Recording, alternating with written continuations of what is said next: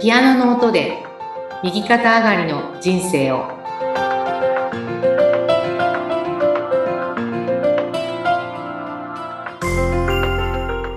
皆様、こんにちは。東ひかりです。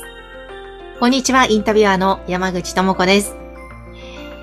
えーさて、前回はあの、井崎さん、井崎慎さんのコンサートのことを結構またね、詳しく伺えて、えーすごくまた新鮮な切り口で、えー素晴らしいなと思ったんですが、あの、ぜひですね、改めてちょっとお母様の介護のお話もね、たっぷりしてくださいました。その中で、まあ、介護する中で本当びっくりすることがたくさんあったんですねっていう、もうそんなびっくり話ばかりだったんですが、はい。まあその中でもまだまだ印象的なことってあると思うんですが、何か思い出されることありますかはい、そうですね。あのー一番初めにもうパニック状態っていうかもう、どうなっちゃうのっていうのをね、まあ、たくさんあるんですけど、あの、救急車をね、呼ばなきゃいけないっていう状況の時に、はい。あのーまあ、何が起こったかっていうと、母はまあ、肺炎を起こしてたんですね。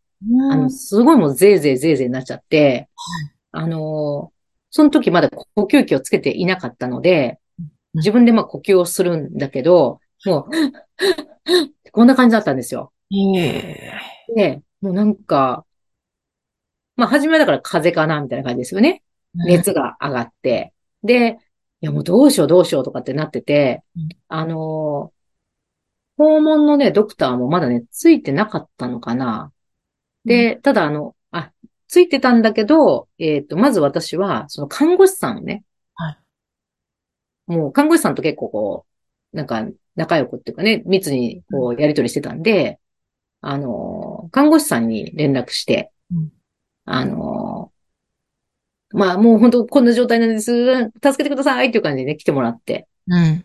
夜のね、8時ぐらいに来てくれたんですね。はい。で、あの、その後、まあ、ね、そこのステーションの方が2、3人来てくださって、もうみんなでね、すごいもうありがとうございますとか言って、で、あの、ずっとこう鼻から口からね、吸引をしてくださっていたんですよ。うん、パンを取るっていうね。で、で私もあの、まあ、お茶出したりね、当時は、あの、本当にどうしていいかわかんないですからね、家族としてはね。はで、ずっとこう、もう時間ばかりがこう経過していくんですね。で、母の様子が一個一個良くなる様子はないんですよ。うん、でうん私ね、あの、それこそ、十もう4時間ぐらい経った時うん、聞いたんですよ、看護師さんに。あの、これって、ずっとこのままこう、吸引ね、してもらってたら、良くなるもんなんですかって。だからやってると思うじゃないですか。はい。一応こう聞いてみたんですよ。はい。そしたら、いや、良くはならないですね、って言われて、えじゃあなんでやってんのって。うん。で、いや、じゃあ、どうしたらいいんですかって。聞いたら、あんま病院とかはっい。て言われて、えこんな夜の12時に病院ですかえじゃあ、で救急車を呼ぶとかって言われたんで、はあ、救急車呼ぶのねって、あ。うんわ。かりましたって言って私、それで夜中の12時に、はい。とにかく初めて、生まれて初めての110、ん ?119 番か。はこのやりとりが私、本当に今も結構印象的で、あ。えなんで言ってくれないのって。え。ですね。なねえ、ですよね。はあ。そんなね、まあ、ちょっと言い方め、すごい悪いですけども、ガン首揃えてね、 何人も看護師さん来てくれて、あの、急に一生懸命やってくれてるから、私としてはこれで治んのかなってやっぱ思うじゃないです思かい。ますよね。ところが4時間経ってもね、何の改善も見られずに、で、私がこう聞いたら、いや、救急車とかって言われて、いや、だったら早く、早く救急車言ってよ、みたいなね。はい。ね、あの、娘さん、ね、お母様、こういう状態だから、あの、救急車呼ばれた方がいいですよってね、なんで言ってくれないのかなってで。すね。こっちが聞くまで言わなかったんで、ね、不思議。不思議すぎてもうびっくりしちゃって、もうでも、まあ、その怒ってる暇もないし、もうとにかく、あ、わかりました、救急車ですねって、結構カチンときましたけど、もういいやと思って、もうね、救急車も呼んだこともないし、はい。何を揃えていいかもわかんないし、とにかくまあ、もう思いつくね、おむつとか、うん。とりあえずまあなんとか聞いて、で、まあ10分、20分で来てくれましたので、で、救急車に乗っけて、ね、やっぱこう酸素をね、こう当てて、あの、爪にね、こうやって、あの、挟むやつで、SPO2 っていうあの、血中酸素濃度をね、救急隊の方が、まあ、測ってくださり、そして、酸素をね、こう口にこうマスク当てて、あの、濃い酸素ですね。要うはん。濃度の濃いうん酸素を入れてくれるんで、まあちょっと歯が楽になったみたいなんですけど、うんにしたって、その肺炎がね、勝手に収まるわけがないですから、うんでもそこからですね、また4時間ですよ。うん土曜日の夜なんで、救急車ね。土曜日、土日ってやっぱりね、病院もね、手が薄いんですね。はあ人が少ないし、で、しかも ALS っていうね、難病を持っている患者さんで、呼吸が苦しそうで肺炎を起こしてるようだっていうので、もうね、どんどん電話してくださるんですけど、どこも受け入れてくれないの。へえ。で、理由は、まあ、で、一件目がですね、結構家から近い病院で、まあ、個室だったら、1日3万円かかっちゃいますけど、はい受け入れられますって言ったんですね。はい。もう怖いじゃないですか。1日3万円いくらかかるんだろうみたいなね。そうですね。ね、怖いでしょはでい、いやー、ちょっとそんなね、お金ちょっとかかるの困っちゃいますって言って、もうちょっと大、まあ、大部屋とかでね、いいから、あの、なんかね、かい、あの、医療保険の範囲である程度やってくれるようなとこがいいです、みたいな感じでね、言ったら、わかりました、つってねうん、はいずっと電話し続けてもらったんですけど、もうあの、朝の4時ですよ。えで、あえ。と1件ね、引き受けてくれるっていうところがあって、はい。行ったんですね。もう、でもうね、土曜日って本当に大変だなっていうのも思ったし、うん。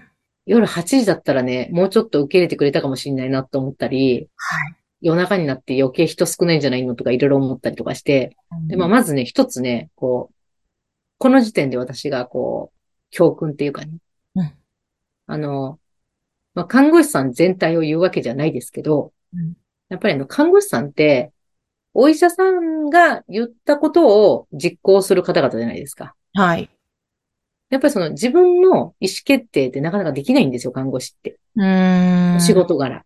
うん、うん。どこまでもお医者さんが決めた、その、うん、方向性うん。の中で、ね、この薬をこの患者さんには、あの、ね、投与しましょうとか。うん。そういうの決めるの全部医師、お医者さんですよね。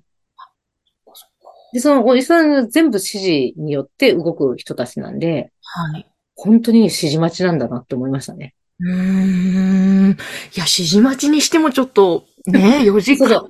そう、ええっていう。そう、ええなんですよ。だから、こっちがこう聞けば答えてはくれるけど、向こうからのご提案というのが本当なくて、びっくり。びっくりなんですよ。私もね、本当にあまりにもびっくりしちゃって。うん。で、あの、だからもう、まあそういうね、こう、大変な目にあった時に、でもうんなんでだろうっていう考える癖もすごいつきました。ああ、そっかそっか。うん。あの、だってまあ3人ぐらい看護師さん来てくれてたから、うん。いくらなんでもその、個人の話じゃないってことですよ。うん。 3人ともが気がつかないわけだから。ねえ、そこがまた、そう、えーありえないじゃないですか、うん私からすればね。ねえ。あとあの、その後も、あのーまあやっぱりすごいこう困っちゃうとか頭に来ちゃうっていうことが多かったのは、やっぱりこう相談するんですね。はあ、今こんな状態でこんな状態でこんなのってもうすごいもうどうしたらいいんだろうみたいなことをね、看護師さんに相談します。はい。やっぱりよく来てくれてるからね。うん週に何回も来てくださるから。そしたらね、ああ、そうなんですね。そうなんですね。って、本当に聞いてくれるんですよ。何分も。うん。傾聴ですね。うん。はい。でもね、結局ね、わかんないんですよ。そうか。で、あの、まあ、最後に言われるのが、そうですか、じゃあ、お医者様に、ね、訪問のドクターに聞かれたらいいんじゃないですかって言われた時に、うん。えだったらさ、この15分私が喋ってたのさ、無駄じゃないって。 うー初ん。めから、ね、あの、何が問題ですかって聞いてくれて、あそれはもう私ではわからないから、お医者さんに聞いてくださいね、とかって、はい。言ってくれりゃいいじゃんって。そうですね。何だったのこの15分みたいなね。あの、そういうのがね、やっぱり多かったです、看護師さんは。うんで、まあ、それで私は判断しました。あ、この方々は、そういう仕事の仕方だから、うん。あの、ね、相手の話はちゃんと聞きなさいよって言われてるから、一生懸命聞いてはくれるけど、うん。うん。結局、そこでご自身でなんか判断して、新しいご提案があるわけでもなし、なんだなっていうね。うん、うん、うん。まあ、たまにはあるんですけど、うん、こう確率的に低いんだなっていうのが、まあ分かってきまして。全員じゃないと思いますけど、あの、傾向としてそういうのがあるなっていうのは、あの、私もたくさんのね、看護師さんたちと、あ員、の、ご一緒させていただいたときにうん、あの、職業柄っていうのはあるなっていうのがうん。うん。分かりましたね。で、そのまあ救急車のことはすごく大きかったですね。えー、えーえーその後、救急車を呼ばれて、ま、はい大丈夫だったんですか肺炎は。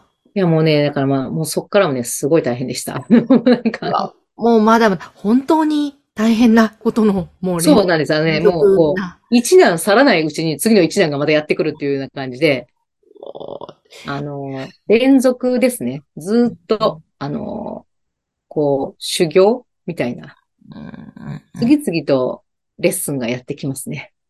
ねえですね。いやー、わかりました。ちょっとじゃあまた、引き続き、その連続の中での気づきなどなど伺っていきたいと思います。いえそしてぜひ番組へのご感想やまたご質問、ご相談もお待ちしております。